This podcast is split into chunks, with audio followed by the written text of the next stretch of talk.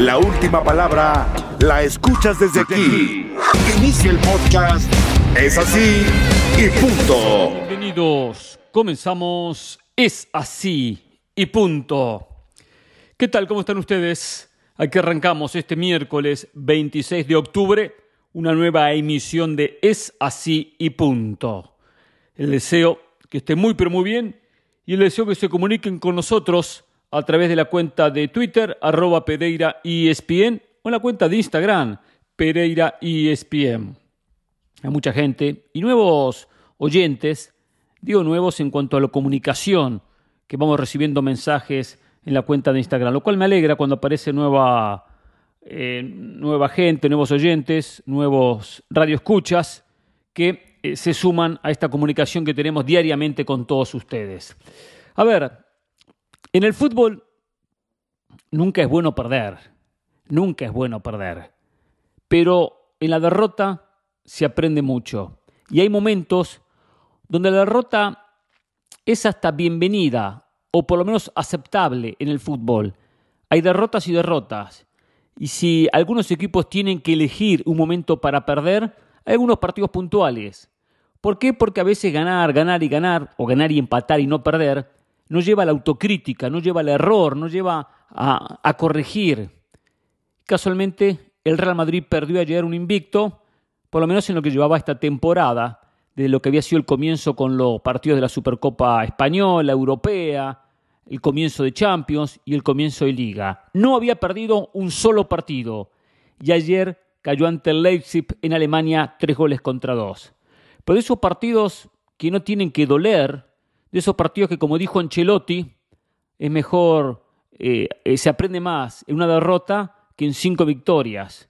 Se pueden ganar cinco partidos consecutivos y hay un ambiente de confianza, que estamos todos bien, que hay pocas cosas que corregir. Cuando se pierde, se abren los ojos. Y es algo que al Madrid le pasó un momento oportuno. Si había un partido perdible, era el partido de ayer. ¿Y por qué? Porque en la liga no puede perder puntos porque Barcelona, independientemente que perdió el clásico ante el Real Madrid, está a tres unidades. Y apenas Real Madrid pierda puntos, Barcelona lo va a alcanzar o va a achicar esa diferencia independientemente si empate o si, pierde. Por lo tanto, sabe que tiene un conjunto peligroso el Real Madrid como el Barcelona, que en la liga cada punto que ceda el conjunto Ancelotti le puede costar caro. Ahora en la Champions, ayer terminó perdiendo pero en el balance final no hace mal negocio, porque hoy queda como líder del grupo ya clasificado a la próxima ronda, porque el último partido juega como local ante el conjunto del Celtic, que no ha ganado un solo partido en esta competición, partido que será la semana que viene, el miércoles, como local en Santiago Bernabéu. Por lo tanto, un Madrid que consiga la victoria en territorio español como local, lo va a depositar en la próxima ronda como primero. Lo peor que le puede pasar al Madrid es terminar segundo, lo peor que le puede pasar.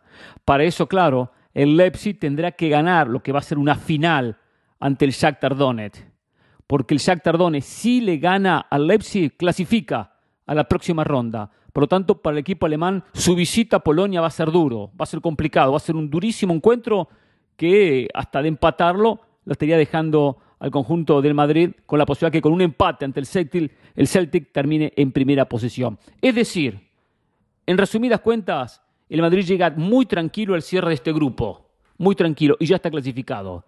Pero ayer tuvo que haber aprendido la lección que hay titulares y que hay suplentes, porque lo sufrió. No es lo mismo los titulares que vienen acostumbrados a, jugar cada partido que Nacho, que Lucas Vázquez, que el propio Asensio, que Camavinga que intenta consolidarse, que Rodrigo que va ganando minutos pero no es Benzema, no jugó ayer Benzema, no jugó Luka Modric, no jugó Valverde, por citar algunas ausencias que tuvo el conjunto de Ancelotti y lo sintió. No puede el Real Madrid recibir dos goles en 20 minutos. Al minuto 18 ya perdía 2 a 0. Después recuperó la pelota, tuvo poca incidencia en ataque, descontó, se metió en el partido con el gol de Vinicius, pero no le alcanzó.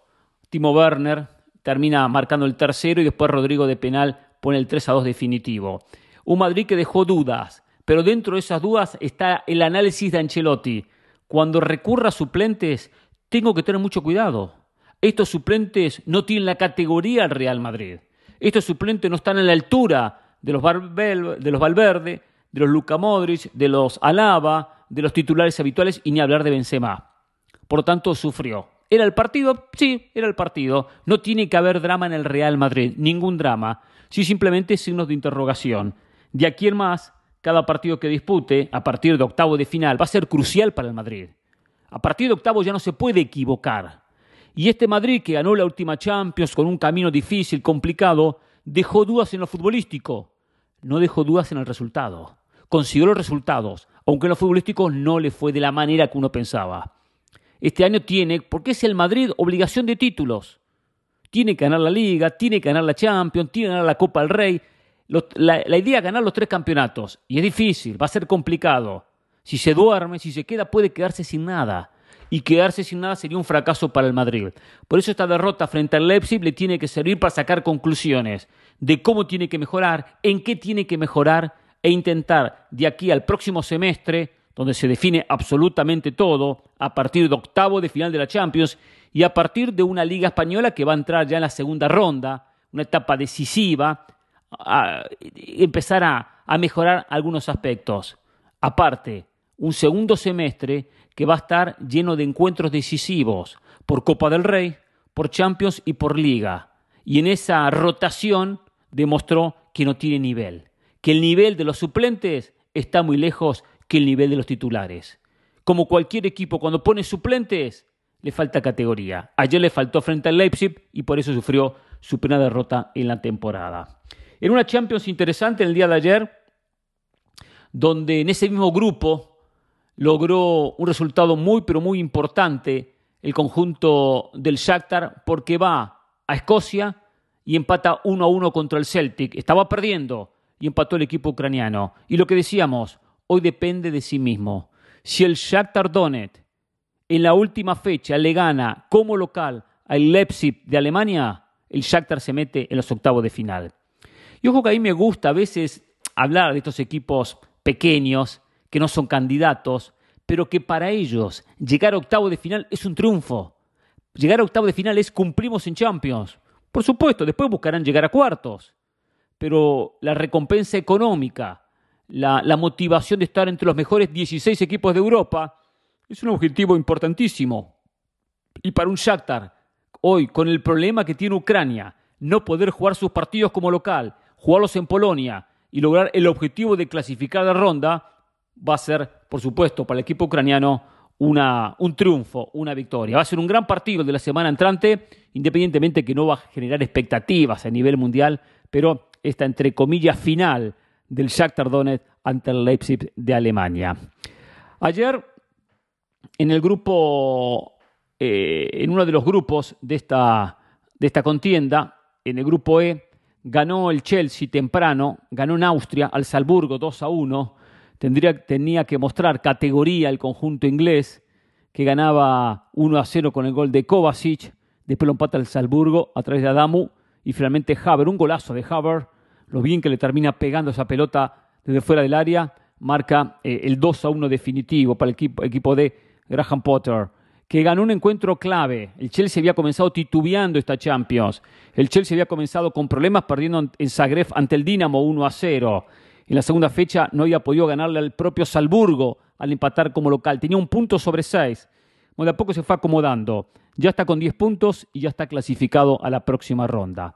Ahora cierra como local ante el Dinamo y hasta un empate le asegura al Chelsea terminar como primero del grupo. Por lo menos va cumpliendo el conjunto londinense. El que ganó mucho espacio fue el Milan. Allí el Milan fue a Zagreb, le ganó al Dinamo 4 a 0 y aprovechando que el Salzburgo perdió, se ubicó segundo en el grupo. El Milan está segundo con siete y el Salzburgo tercero con seis. Se enfrentan en la última fecha en Italia, lo cual el Milan, que uno hablaba que podía pasar a una Europa, una Europa League, depende de sí mismo. Un empate como local deposita al Milan en los octavos de final. Que hay que eh, reclamarle como mínimo al Milan terminar en la próxima ronda de la Champions. Es lo mínimo que uno puede reclamarle a un fútbol italiano que en Europa ha venido a menos. Pero ayer realmente hizo un gran partido, no es fácil ningún encuentro de Champions de visitante, ganó por cuatro goles contra cero, le pasó por encima el conjunto de Zagreb y bueno, ubica ya su posición como segundo y ahora sabe que un empate el miércoles que viene eh, ante el Salzburgo lo mete en octavo de final. Ojo que el Salzburgo se la va a jugar, ¿eh? Y el equipo austriaco le puede complicar. Y si le gana, lo manda al Milan a la Europa League. Ayer fue importante el empate que tuvo el City en Alemania. Empató 0 a 0. Un City con algún que otro suplente. Un City que no puso sus mejores jugadores. Haaland jugó los primeros 45 minutos. Después fue reemplazado por Bernardo Silva en la segunda etapa. Terminó 0 a 0. Erró un penal. Eh, Mares falló un penal ya en la minuto 12 de la segunda etapa. Pero para el City es un buen resultado. Porque con este 0 a 0 en Alemania ya aseguró la primera posición del grupo. Un grupo donde el City ya está como primero, nadie le quita ese lugar, por más que pierda en la última fecha, porque el Dortmund lo puede alcanzar. Pero recordemos que aquí en esta Champions, si dos equipos comparten el grupo, están los dos en la misma posición, con la misma cantidad de puntos, el enfrentamiento directo desempata. Y acá el City le ganó al Dortmund 2 a 1 en Inglaterra y empató en, Alemania 0 a 0. Por eso el City gana en el desempate, por eso ya tiene el primer lugar asegurado. El Dortmund lo propio, con 8 puntos ya es segundo. Ya el Dortmund está en los octavos de final como uno de los segundos. Y gran victoria del Sevilla, que intenta empezar con Jorge Sampaoli a recuperar un poco la memoria futbolística, este Sevilla de pésimo comienzo de temporada en Champions y en Liga. Bueno, le ganó a uno de los equipos más débiles de la competición, pero hay que ganarle cuando un equipo viene perdedor, cuando un, equipo pierde confianza, cuando un equipo no le salen las cosas, se hace muy difícil estos partidos. Jugaba contra el Copenhague, tenía la obligación de ganarle, le pasó por encima, le ganó 3 a 0, aunque hay que decirlo, ¿eh? el partido lo cierra en el final, con el gol de Isco al minuto 88, el 2 a 0, y el gol de Montilla al minuto 90, 92. Eh, hasta, hasta el 61 recién rompió el 0 a 0. El triunfo lo mete al Sevilla en la Europa League.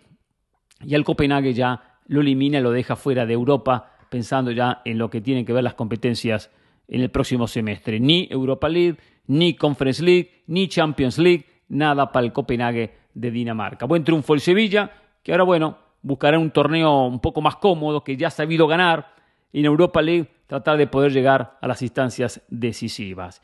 Y el partido de la jornada, sin dudas, estuvo en Portugal. Victoria del Benfica 4 a 3 ante Juventus. Partidazo. Partidazo. Un encuentro donde había muchísimo en juego. Juventus tenía que ganar para forzar en la última fecha la posibilidad, la posibilidad de luchar por llegar a la próxima ronda de Champions.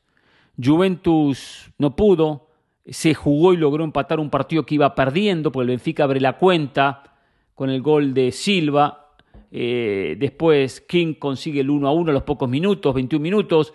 Y después el Benfica tomó un control del partido.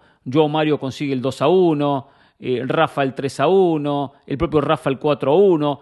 Parecía partido liquidado. Se la jugó el equipo de Allegri, puso el chip ofensivo, cambios ofensivos, empezó a atacar. Milik puso el 4 a 2, eh, McKenny puso el 4 a 3 y estuvo en los últimos 10, 12 minutos Juventus muy cerca de empatar el partido. También lo podría haber logrado ampliar Benfica, que en un contragolpe estrelló una pelota en el poste. Muy claro para el 5 a 3. Muy cerca Juventus de empatarlo. No le quedaba otra a Juventus que jugársela. Termina Juventus perdiendo y en este grupo queda el Benfica junto con el Paris Saint-Germain en la próxima ronda. Fracaso rotundo para la Juve. Juventus en cinco partidos ganó uno solo. Perdió cuatro. Sí, perdió cuatro de cinco partidos la Juve, un equipo que hace poco venía dominando el fútbol en Italia. Se va a la, Europa League, ojo, eh, ojo, sí le alcanza, sí le alcanza. En la última fecha Juventus, que hoy comparte esa posición con el Maccabi Haifa, pero tiene la desventaja que en el desempate pierde con el Maccabi Haifa. ¿Por qué? Le ganó 3 a 1 como local, perdió 2 a 0 de visitante. Por lo tanto, el gol visitante hoy eh, eh, desequilibra a favor del Maccabi Haifa. Por lo tanto, la Juve hoy tiene que terminar en mejor posición que el Maccabi Haifa en puntos para poder avanzar de ronda. La última fecha Juventus recibe al Paris Saint-Germain. El Maccabi Haifa recibe al Benfica. Por lo tanto, se juega la vida a la Juve tratando de quedar como mínimo tercero para seguir compitiendo en Europa, para irse a la Europa League. Pero no sería de extrañar que quede cuarto y se quede absolutamente sin nada. Lo que sería un tremendo fracaso para el conjunto italiano en este semestre en competencias europeas. Bien por el PSG, en un partido de trámite le ganó el Maccabi Haifa 7 a 2 con Messi, con Mbappé, con Neymar inspirados.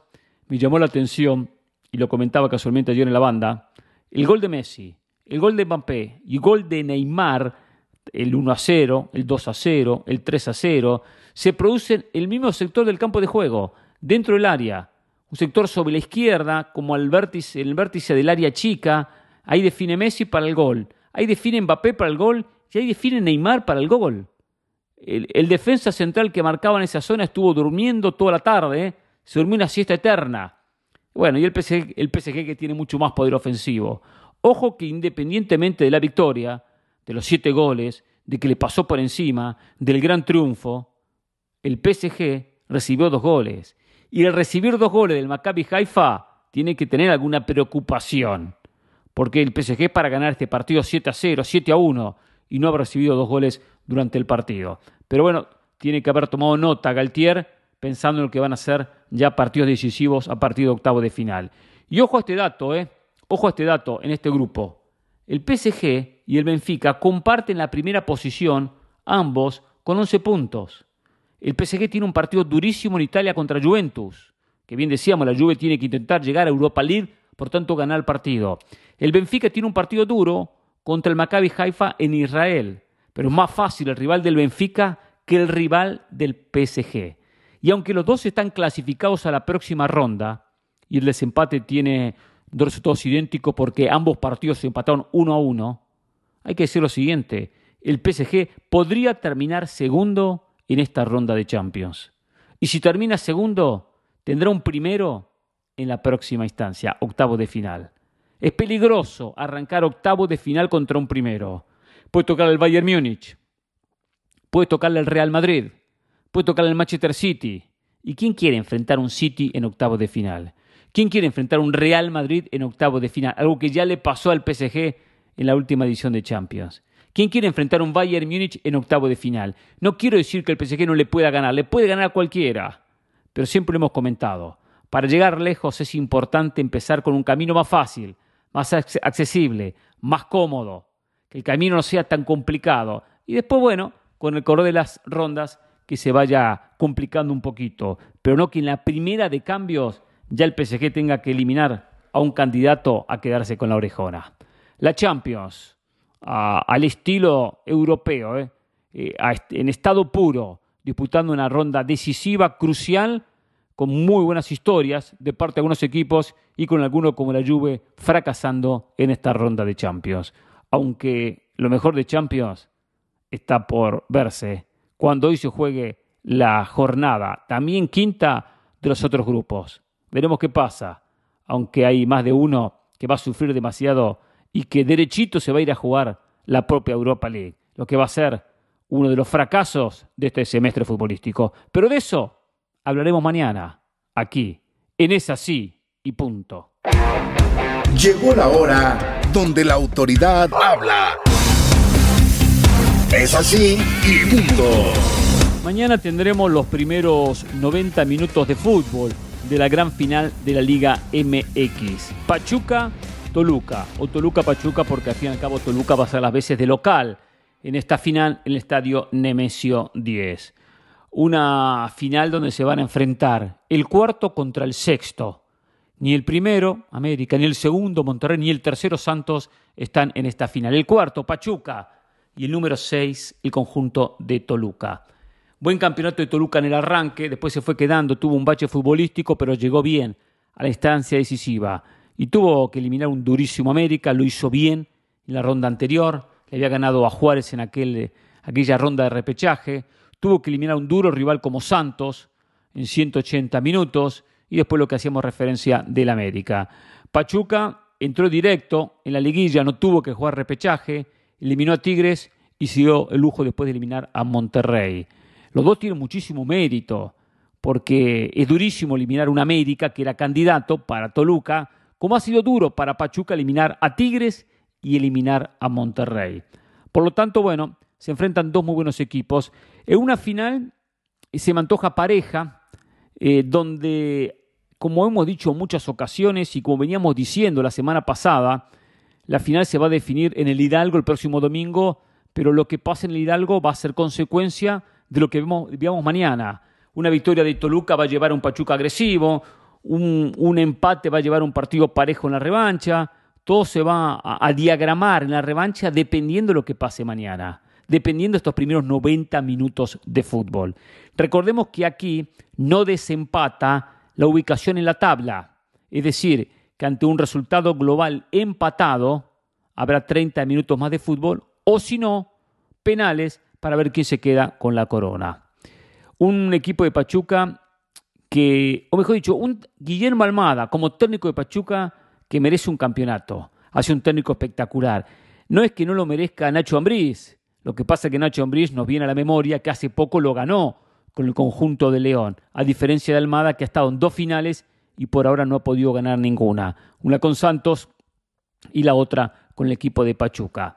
Ahora, en lo futbolístico me gusta más Pachuca. Me gusta más porque es un equipo con mucha dinámica, es un equipo que trabaja bien cuando tiene la pelota, un equipo que llega con mucha gente, un equipo muy bien trabajado en, la presión al rival, sabe cómo presionar, cómo morder, cómo quitar, cómo achicar los espacios al equipo que está enfrente y cómo imponer condiciones cuando tiene que eh, proponer los partidos. Siempre elogiamos el trabajo de Almada y no en vano, Almada está en la final de un nuevo campeonato, no es casualidad, producto simplemente del trabajo del técnico uruguayo.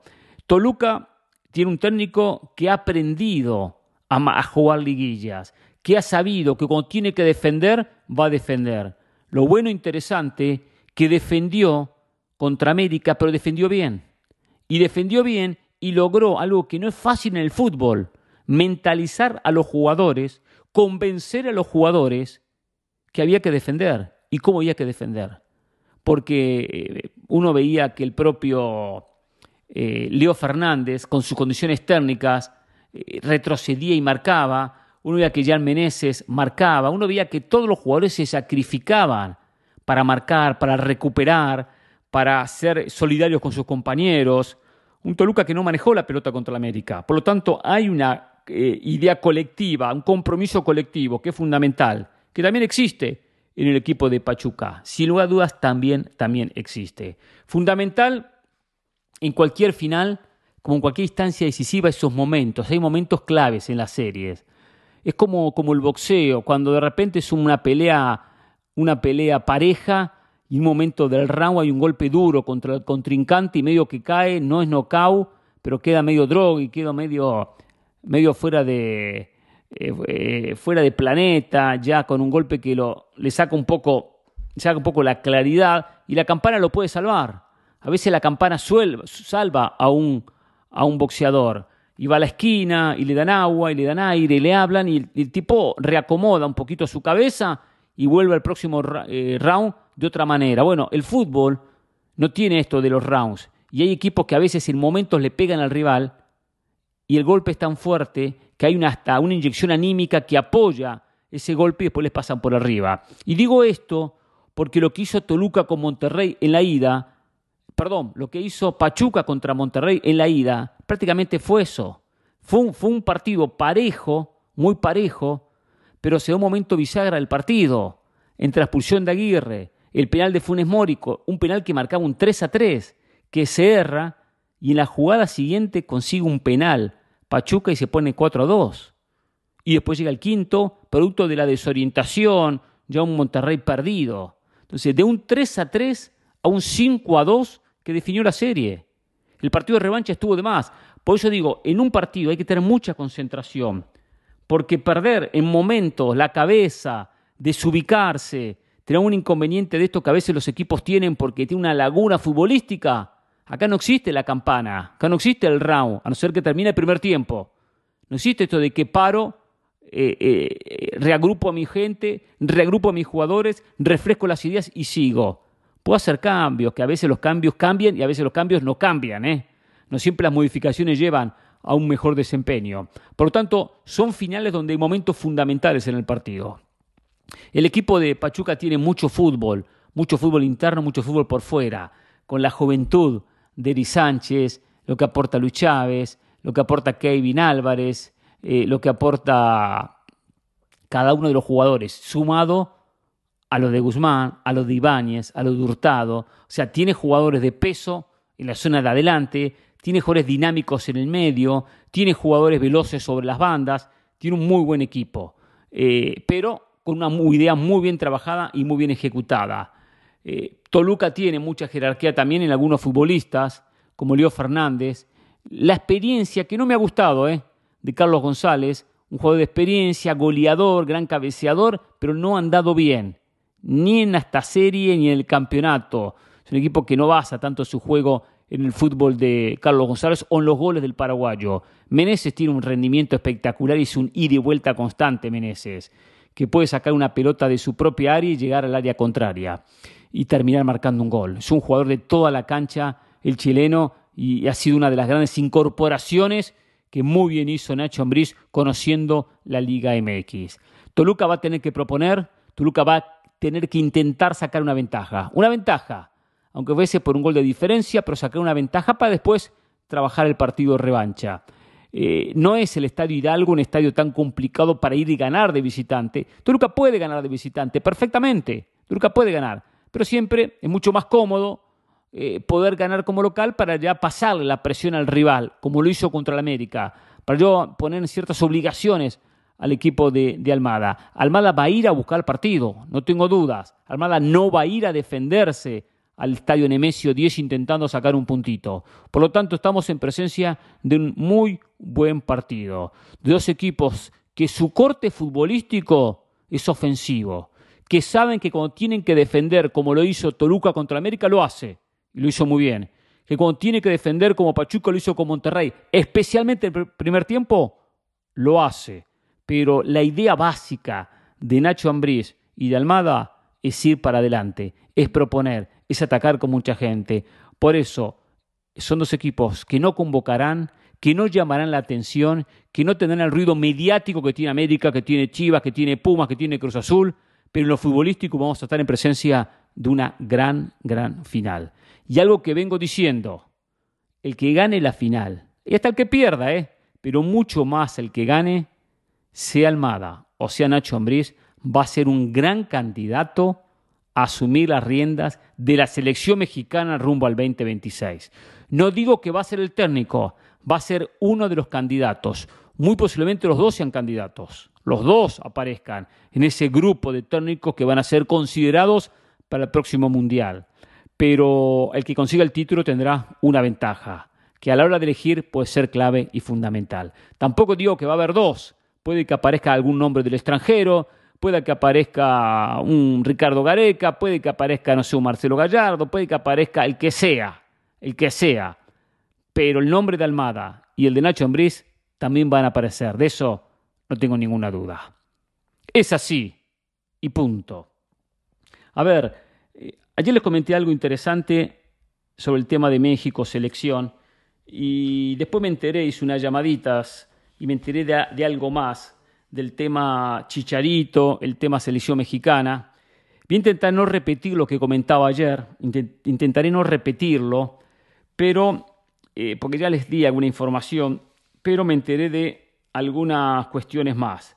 Por ejemplo, em, me contaron lo empapado que está el propio Martino de los rivales que va a enfrentar, el conocimiento que tiene de los tres equipos que enfrentan la ronda de grupos, Arabia Saudita, Argentina, eh, Polonia, conocen en detalle el funcionamiento de cada uno de estos equipos. Eh, a Martino le gustan jugadores comprometidos, eh, me cuentan que le gustan jugadores que están metidos de lleno en la selección, que sientan la camiseta, que sientan un orgullo de vestir la camiseta de la selección mexicana, algo que en algunos países luce normal. En Uruguay, en Argentina, en Brasil, Luce normal que un jugador se sienta orgulloso y que su sueño sea vestir la camiseta de la selección de su país. A él no le gusta casos como el de Vela, que en su momento le marcó la cancha y le dijo no me interesa la selección, no voy a la selección y para Martino fue capítulo cerrado. No le gusta lo de Cendejas, que desde el primer momento ha estado siempre especulando que voy, que no voy, que, que voy a Estados Unidos, que voy a México, que qué me dan en México o que me dan en Estados Unidos. Eso no le gustó a Martino.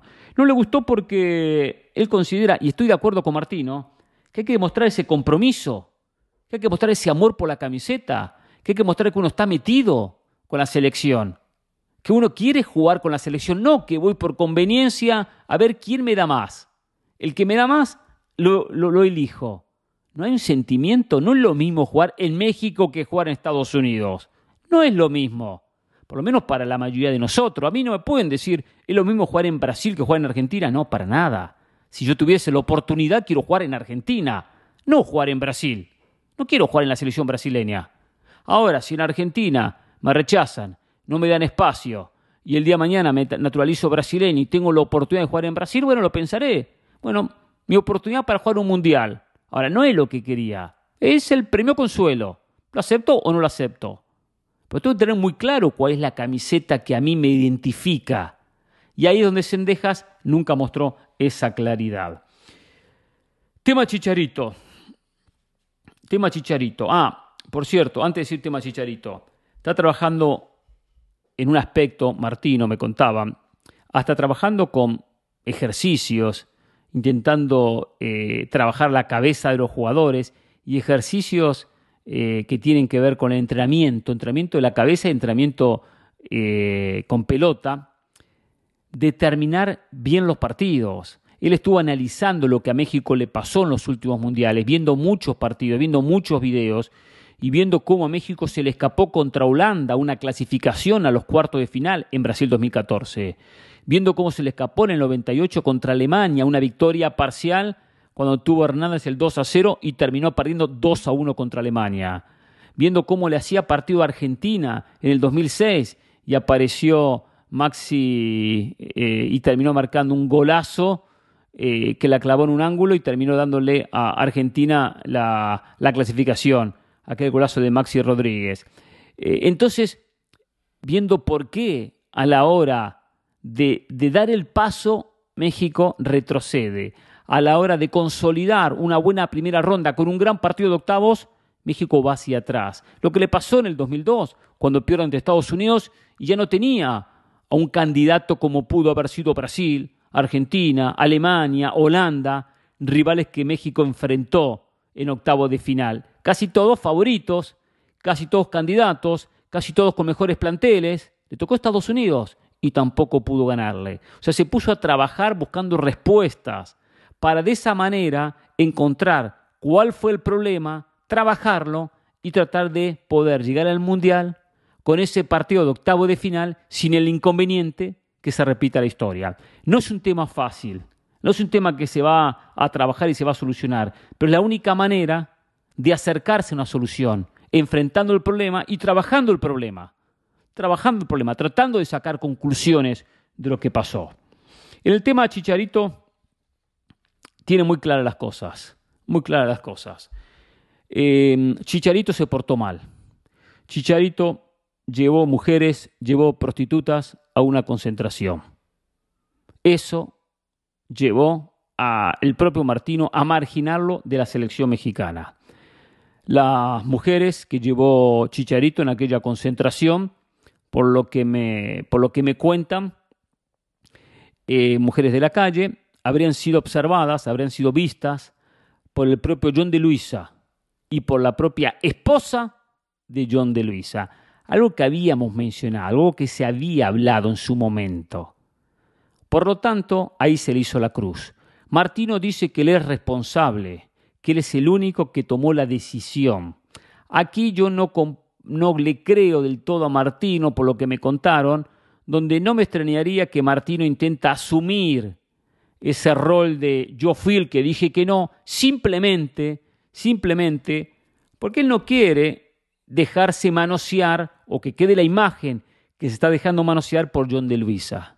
Solamente John de Luisa y mucho más con la esposa observando la situación, le habrá dicho, no puede ser convocado más Chicharito Hernández a la selección. Y por eso la sanción y por eso quedó marginado. ¿Sabe Martino que si fuese por lo futbolístico, si el comportamiento de Chicharito hubiese sido el correcto, hoy Chicharito era el 9 de México? Lo sabe Martino. No es un problema futbolístico, no es un problema de condiciones del jugador, es un problema de mal comportamiento. A esto se le agravan dos puntos más que hay que tomarlos en cuenta. Uno, el grupo de jugadores rechaza a Chicharito. El grupo de jugadores no se siente cómodo con Chicharito. Lo prefieren fuera de la selección. Que después declaren otra cosa, declaren otra cosa. Que después sean políticamente correctos, serán políticamente correctos. Pero ustedes saben por qué lo hacen eso. Para quedar bien, para no generar controversias y para llevar la fiesta en paz. Pero el resto de jugadores, por lo menos la mayoría, prefieren no contar con Chicharito en el plantel donde saben que es una larga convivencia, que empieza ahora en Girona, que después sigue en Qatar, que son muchas horas, que son muchos días, que hay que compartir almuerzos, cenas, baños, duchas, eh, dormitorios, eh, entretenimiento, juegos, películas, viajes. No es solo compartir 90 minutos de fútbol, que es lo que uno observa.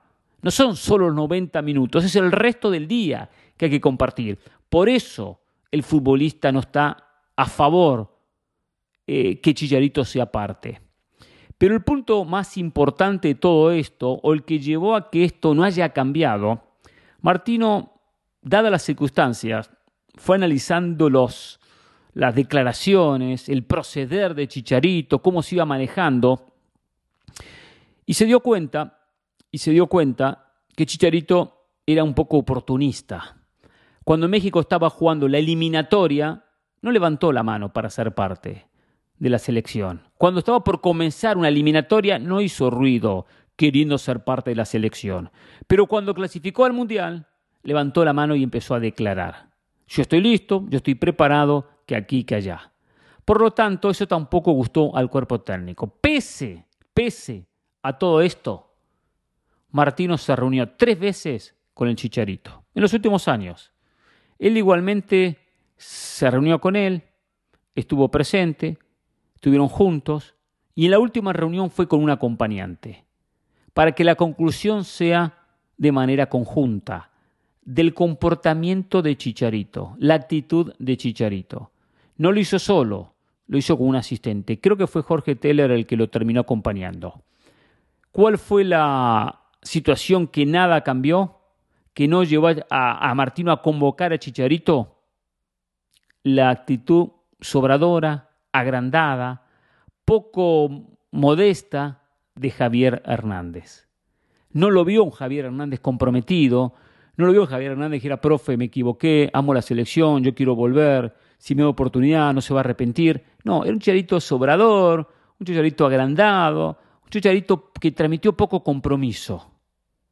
Por eso que Martino, pese a todo lo que pasó, le abrió la puerta ante un posible regreso, pero no podía convocarlo porque sí y dejar la puerta abierta y ya está, es parte de la selección.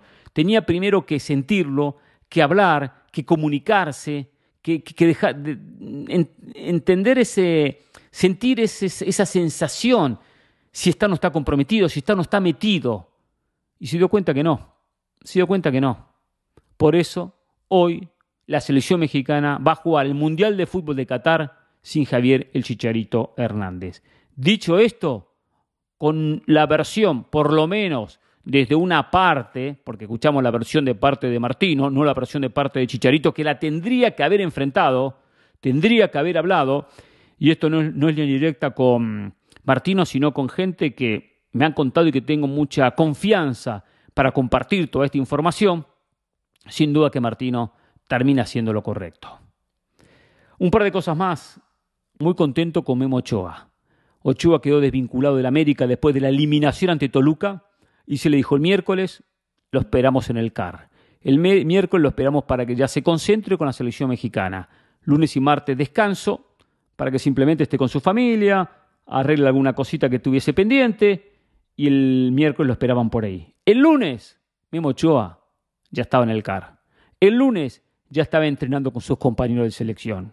Le encantó a Martino esa actitud del portero del América, lo cual habla de algo fundamental, el compromiso de los jugadores. Jugadores con compromisos siempre son bienvenidos a la selección mexicana, así lo piensa Gerardo el Tata Martino, que tiene mucha fe, tiene mucha esperanza de hacer el mejor mundial de la historia con la selección mexicana de fútbol.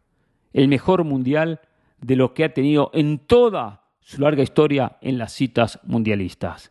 Tiene la fe, parece estar trabajando y tiene toda la energía para hacerlo. Después habrá que ver los rivales, los rendimientos, el nivel de los jugadores y lo que termina pasando. Pero que no está tirado en la hamaca tomando sol diciendo ya está, ya cumplí, me llevé el dinero y de aquí me voy. No, él quiere dejar un récord, quiere dejar un legado, quiere dejar un muy buen resultado, quiere dejar a México en la historia, en su mejor mundial. Sabe que no es fácil, pero por eso se está preparando. Y la esperanza lo tiene, y la fe lo tiene, y eso no se lo quita a nadie. Es así y punto. Llegó la hora donde la autoridad habla. Es así y punto. Llegó el momento de los mensajes aquí en Es así y punto, donde usted participa del programa arroba Pereira ESPN en la cuenta de Twitter, en la cuenta de Instagram Pereira ESPN Pereira con Y. ¿eh?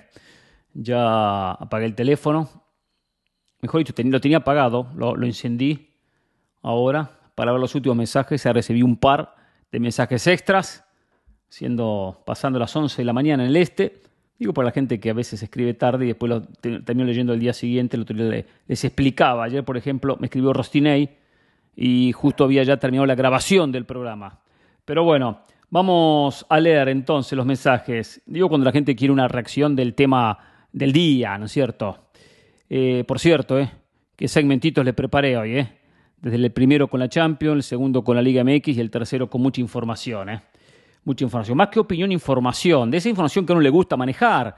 De la intimidad, de lo que pasa, mucho más a pocos días, a veintipico días que comience la Copa del Mundo. A ver, dice Rostinei. ¿Qué tal, Hernán? Se está hablando de que prácticamente ya está amarrado el Jimmy Lozano con Pumas. Yo no sé si alguien tan joven va a poder gestionar los egos que puede haber con los jugadores de peso que trajo Pumas. ¿Te parece buena la apuesta?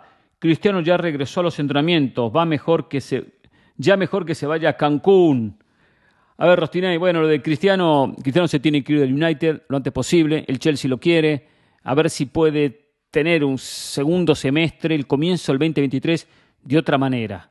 Ojo que esta poca continuidad, este poco rodaje, le puede pasar facturas en el Mundial le va a pasar facturas en el Mundial jugar muy poco. Claro, no tiene 20 años, 22 años, 25 años y esto le puede pasar facturas. Ahora, todavía puede aportar mucho en lo futbolístico y en goles para terminar de otra manera. Jimmy Lozano, me gusta la apuesta de Jimmy Lozano. Eh, yo siempre digo que la edad no tiene nada que ver con el liderazgo, con las figuras. Si uno la sabe manejar, si uno tiene personalidad, si uno sabe cuándo ajustar las tuercas, se puede hacer perfectamente. Jimmy Lozano va a ser el técnico, por lo tanto es el jefe, es el líder, es el que manda, es el que da indicaciones, es la cabeza del grupo. Si Jimmy Lozano hace las cosas correctas, si Jimmy Lozano sabe transmitir ese liderazgo, si sabe cuándo ajustar las tuercas que tienen que ajustar y llegarle a cada jugador, perfectamente puede manejar el grupo, perfectamente puede hacerlo.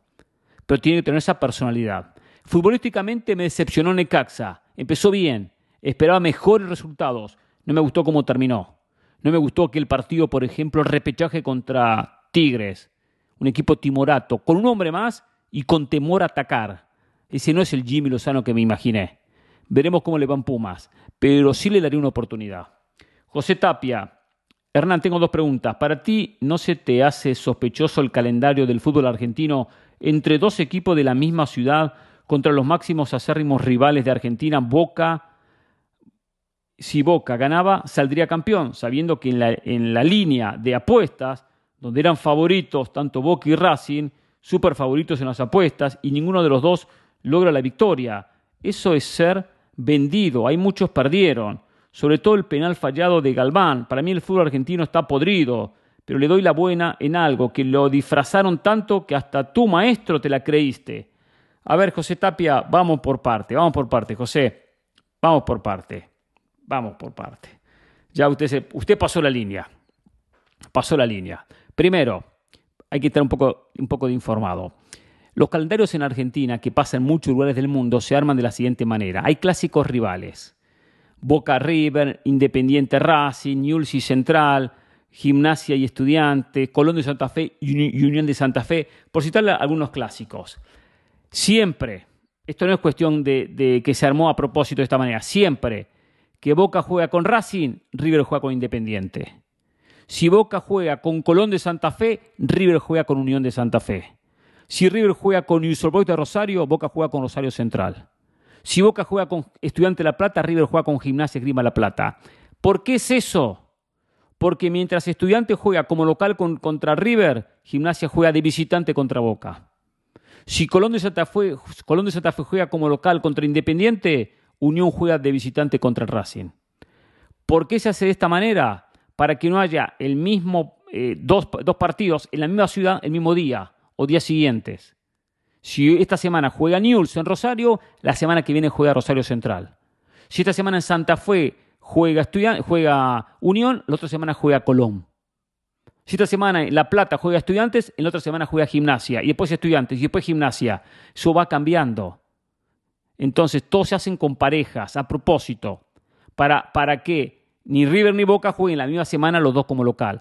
Se dio en el sorteo que en la última fecha jugaban Boca Racing, por, jugaban Boca Independiente, por consiguiente jugaban River Racing. Porque es una cuestión de que siempre se armó los campeonatos de esa, manera. Ahora, después, eh, que hasta, hasta uno se, creyó, acá no pasó por cuestiones de apuestas, acá pasó simplemente por un campeonato que estaba en juego. Ningún futbolista fue a menos, ni Boca, ni Racing. ¿Te piensa que Racing quiso errar el penal Galván porque no sé qué cuestión usted se imaginó de las apuestas. No, no, discúlpeme. Ahí sí está orinando fuera del tarro. Acá simplemente Independiente, que podía haberle regalado el partido a Boca para que sea campeón, le hizo su partido y se lo empató. Y el River, que le podría haber regalado el partido a Racing, le hizo su partido y le ganó. O sea, pasó eso. Dos equipos como Independiente y River que no jugaban absolutamente nada, pero que estaban dentro de la definición por esta cuestión del calendario. Cuando se armó el calendario, nadie sabía que se iba a estar jugando la última fecha de esta manera podían quedar ya el campeón definido, podía estar Estudiante de La Plata, Gimnasio, Atlético Tucumán en la definición del título. Lo cual acá no hay cosas sospechosas. Que el fútbol argentino está podrido, claro que hay dirigentes que lo han, eh, lo han eh, podrido durante años y han hecho cantidad de cosas corruptas y hay malos manejos, no tengo dudas, pero no el futbolista, no el futbolista. Y si algo dejó bueno la última jornada, es que por lo menos esas suspicacias, eso que al fin y al cabo el hincha quiere que el equipo vaya hacia atrás y pierda para que no gane el archirrival, pero el futbolista no entró en esa. Y como dijo Gallardo, ¿eh? cuando uno entra ya después no sale. ¿eh? O sea, cuando uno mancha, se mancha, ya después no sale. ¿eh? Dio el paso y ya no hay marcha atrás. La mancha le quedó para siempre. De, de regalar un resultado, de regalar un partido. Y ninguno regaló absolutamente nada. Lo cual habla bien por los futbolistas, por los técnicos de los equipos envueltos. Argenis Castillo, señor Pereira, sigo con una bronca tremenda por la eliminación del América, pero contento de que de alguna manera se demostró que no se le ayuda a la América. Vine anulado el último gol. Lo que me da un poco de coraje es que pareciera que el Azteca lleno le terminó pesando más a los jugadores del América que a los de Toluca. Lo de Guillermo Ochoa creo que es para pensarse. Es un portero que evolucionó muy poco a lo largo de su carrera profesional. Respondo al 100% la continuidad del Tan Ortiz solo dejaría fuera a Diego Valdés. Van dos liguillas consecutivas en las que desapareció. Le pesan los partidos grandes. Finalmente coincido y felicito al fútbol argentino por el cierre del campeonato que tuvieron. Como bien dijo usted, ganó el fútbol argentino. Qué bien que le vino el actuar de River y de Independiente. Es así y punto. A ver, el tema de el tema de, de, el Azteca no es que le vino mejor a Toluca, es que hay una cuestión que es importante que es la presión en la cabeza. No es lo mismo jugar por tres puntos más que jugar por un encuentro donde tengo la obligación de ganar. La obligación de ganar. Eso pesa en la cabeza de los jugadores. Hoy estamos obligados. Hoy tenemos que ganar sí o sí. Si el partido se abre, si llegan los goles, después nos llenamos de goles y le pasamos por encima al rival. Pero cuando el partido no se abre y se complica, esa presión va en aumento y empieza a jugar en contra. ¿Por qué yo hablo mucho del tema eh, eliminatorias y mundial, porque es muy diferente la presión de México, cuando tiene que ganar sí o sí en la Azteca, de Argentina que la vivió teniendo que ganar sí o sí y perdiendo puntos como local ante cualquier débil selección de Sudamérica, le pesó Uruguay en muchas ocasiones. Son partidos con presión, con obligación, con un público que respalda pero a su vez exige. Entonces, cuando la presión del resultado ya no existe porque ya lo conseguí, juego tranquilo. ¿Qué pasa un poco en el Mundial? Que es un campo neutral.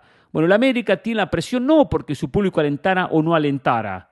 Por cierto, esa música que ponían de la América ya me tenía recontra cansado, ¿eh? Recontra podrido esa música que colocaban en los autoparlantes. Entonces, no fue por público o no público, acá fue porque América estaba obligado a ganar y no le encontraron la vuelta a un partido.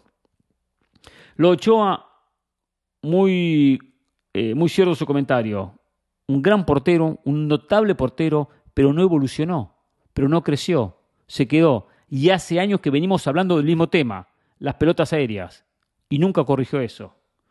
Erickson Carreira, saludos amigo, esta temporada no se le podía pedir más al muñeco, todos los años le, le vendían medio equipo, esta temporada sacó petróleo de lo poco que tenía, saludos. Sí se le podía pedir más a Erickson, es verdad que hizo muchísimo en su carrera en River, es verdad que logró muchísimo, sí se le podía pedir más, tenía plantel para más. Y se dio una circunstancia que no era típica de Marcelo Gallardo y de River. Esta temporada lo eliminó Tigre en la Tigres, en la no, Tigre, Tigre es el de México, Tigre sin ese en la Copa de la Liga. Vélez en la Copa Libertadores. Perdió puntos como local con Talleres, con Central en el campeonato local que le hubiesen dado un título. Perdió con Patronato en la Copa Argentina. O sea, rivales débiles dejaron a River eliminado. Que ojo, por tercer año consecutivo es el equipo que más goles marcó en Argentina. Es un equipo con gran poder ofensivo, pero no, no pudo mantener el nivel en partidos claves y fundamentales. Algo que River un sello. Partido de ida y vuelta, liquidaba al rival. O partido de ida, decisivo. Este año no pudo hacerlo. Una de las situaciones fue la cantidad de incorporaciones. Eso le jugó en contra. Lo que siempre decimos, llegaron figuras, faltó armar el equipo. Similar más allá de, de las diferencias lógicas, lo que hago referencia a Barcelona. Llegaron figuras, todavía hay que armar el equipo. Checo dice, buen día Hernán, para mí el técnico de América se equivocó al sacar a Cendejas. Para mí el cambio tenía que ser un central, ya que no tenía nadie por ese lado para mandar centros a Henry y a Viñas. Es así y punto. Muy buen comentario suyo, Checo. Eh, no lo dije, pero usted, usted está en lo cierto. ¿eh? Cendejas tiene que estar siempre siempre tiene que estar porque desequilibra y hay que abrir la cancha al rival cuando defiende con tanta gente. Iván, Iván Pineapple, Pineapple creo que es, eh, o Pinaple. Buen día, señor Pereira, espero se encuentre bien. Con la novedad que en la Bundesliga Unión Berlín se encuentra como líder en tabla general, a pesar de que perdieron el domingo contra el Bochum. Bochum. Aún le quedan un punto de ventaja al Bayern Múnich, o le sacan un punto de ventaja al Bayern Múnich. La pregunta para usted, ¿cree que Unión Berlín sea el equipo que le pueda quitar la corona al Bayern Múnich y ganar la Bundesliga? Como siempre, enviándole buena vibra y un fuerte abrazo, es así y punto. La verdad, Iván, no creo. No creo que Unión Berlín le vaya a quitar el título al Bayern Múnich. No lo creo. Cuando uno mira, eh, le sacó un punto, 23 contra 22, usted bien lo dice. Vamos recién disputadas 11 fechas, o sea que estamos llegando a la tercera parte del campeonato, cumpliendo prácticamente la tercera parte, son 34 fechas. Todavía terminó la primera ronda. Unión Berlín no es un equipo con un gran plantel, con una historia, que pueda respaldar un gran torneo desde eh, todo lo que fue eh, eh, para algunos equipos títulos en el pasado, una historia que los puede llegar a tener una, una historia que se repita. La Unión Berlín es una, sorpresa, una sorpresa y es muy difícil, muy difícil que ante la presión de aguantar la punta mantenga este nivel. Yo no lo veo ganando el campeonato, no lo veo. Buen comienzo, buen arranque, a la larga las sensaciones que Unión Berlín se va a quedar sin nada. Después habrá que ver, habrá que ver, quizás termina siendo como el Leicester y aguanta y aguanta y aguanta y se queda con el campeonato. Tiene mucho oficio, mucha experiencia, mucha categoría el Bayern, por lo tanto es muy difícil quitar este campeonato. Si lo hubiese sacado 5, 6, 10 puntos, de repente había alguna posibilidad. Pero con un punto por debajo, no lo veo festejando. Fabián Rosas, respetando la nueva regla de mensajes cortos, muy bien, ¿eh? muy bien Fabián. Creo que entre los dos técnicos finalistas puede estar el próximo técnico de la selección mexicana. Y ojo, no creo que ganar o perder esta final los haga ser o dejar de ser candidatos. Tienen los dos un muy buen recorrido y méritos suficientes. Es así y punto. 100% de acuerdo, Fabián, con su comentario. ¿eh? Lo comenté aquí y estoy 100% de acuerdo. Ni, ni, una coma le agrego. Llegue Rosario. Saludos de Sarasota, Florida, a ti y a la mejor podcast sobre el fútbol. Es así y punto. Gracias, Jay. ¿eh? Mi pregunta, en Liga MX, los dos equipos con mayores puntos quedaron eliminados del final del campeonato. En Europa, como por el sistema de puntos sin el playoff, el campeón hubiese sido el primero de la tabla, en tu opinión, ¿cuál sistema es mejor, más justo y fiel? ¿La de los puntos o la de los playoffs? Gracias, maestro, es así y punto. Esto es muy simple. La más justa es todos contra todos. O sea, darle el título a la América. Esa es la definición más justa de todas, sin lugar a dudas. La más emocionante es puntos y playoff. O sea, es más emocionante un partido de playoff, un partido de liguilla, una final. Es mucho más emocionante que un campeonato todos contra todos, que a veces el primero se escapa y después no tiene gracia el torneo. En Europa hay un ingrediente que no existe tanto en, México o en América, especialmente en México, que en Europa se compite por, en todos contra todos, por ganar un campeonato. Pero aparte, se compite por terminar, dependiendo de la liga, segundo, tercero, cuarto para llegar a Champions, quinto, sexto para llegar a Europa League, séptimo para llegar a Conference League, último puesto para salvarse del descenso, hay tres descensos. Entonces, dentro de los 20 equipos, 20 equipos, siempre están la mayoría jugando por algo. Vamos a la Liga Española, uno vemos que en la zona del descenso está eh, hoy el Girona, el Cádiz y el Elche.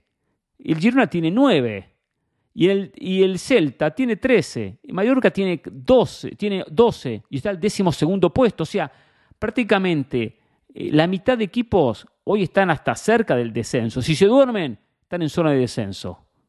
Porque uno ve que está Español con 10, Getafe con 10, Sevilla con 10, Almería con 10, Celta con 11, Mallorca con 12. Y después vamos a la parte de arriba, casi todos juegan por algo. Porque hoy Villarreal estaría tomando la séptima posición, Conference League pero comparte puntos con el Atlético Bilbao, que está metiéndose en la Europa League.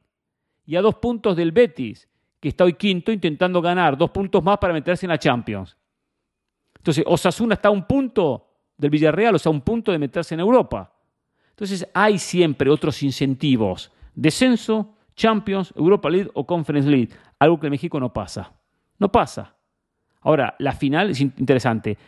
Yo lo que le agregaría al campeonato sería lo siguiente que en Costa Rica lo hacen. Quien termina número uno, que en este caso el América, automáticamente está en la final. Está en la final, pero tiene que jugar la liguilla. Tiene que jugar la liguilla. Juega la liguilla, si la gana, es campeón. Si la gana, es campeón. Pero si no gana la liguilla, como pasó, el ganador de Pachuca-Toluca juega la final con el América. Porque el América terminó primero. Entonces se lo está premiando se lo está premiando, no se le da un campeonato, pero se lo está premiando por terminar primero y se lo pone en una final. Entonces, de esa manera, tiene dos caminos para lograr el campeonato. Si gana la liguilla y gana el torneo todos contra todos. Si gana uno, el todos contra todos, como pasó, bueno, no le alcanza la liguilla, pero está en la final. Y esa primera posición tiene, tiene su mérito y su respaldo. Yo agregaría eso, para premiar más al que termina primero. Vamos con David. Me mandó un mensaje, largo mensaje. Quería decirle que sigo mucho el fútbol mexicano desde que vivía en Venezuela desde el 2016. Vivo aquí y lo sigo aún más. Aunque mi equipo es el Barcelona y la selección de Venezuela, me parece una liga muy rápida, de mucha velocidad y con una competencia bárbara. Nunca sabes quién va a ganar. El partido de vuelta de América y Toluca estuvo emocionante hasta el último segundo. No sabías que, no sabía qué pasarías pero siento que en Sudamérica, por lo menos en Venezuela, y ni se diga en Europa, se menosprecia mucho, tanto por los comentaristas deportivos como la opinión general. No lo entiendo. Creo que es ignorancia, porque no la ven. Para mí es una de las mejores ligas del continente. Quiero saber cuál es su opinión al respecto. Por cierto, estaba haciendo mi ruta y escuchando es así punto. Cuando, cuando, leo, cuando leyó el mensaje y dijo que la esposa del fiel oyente estaba ganando la batalla a su enfermedad. Paré unos segundos y me dio una alegría inmensa. Me manda una foto, octubre de 2018, dice, ese día jugamos contra su equipo y perdimos por goleada. Qué bueno que volvió a las canchas.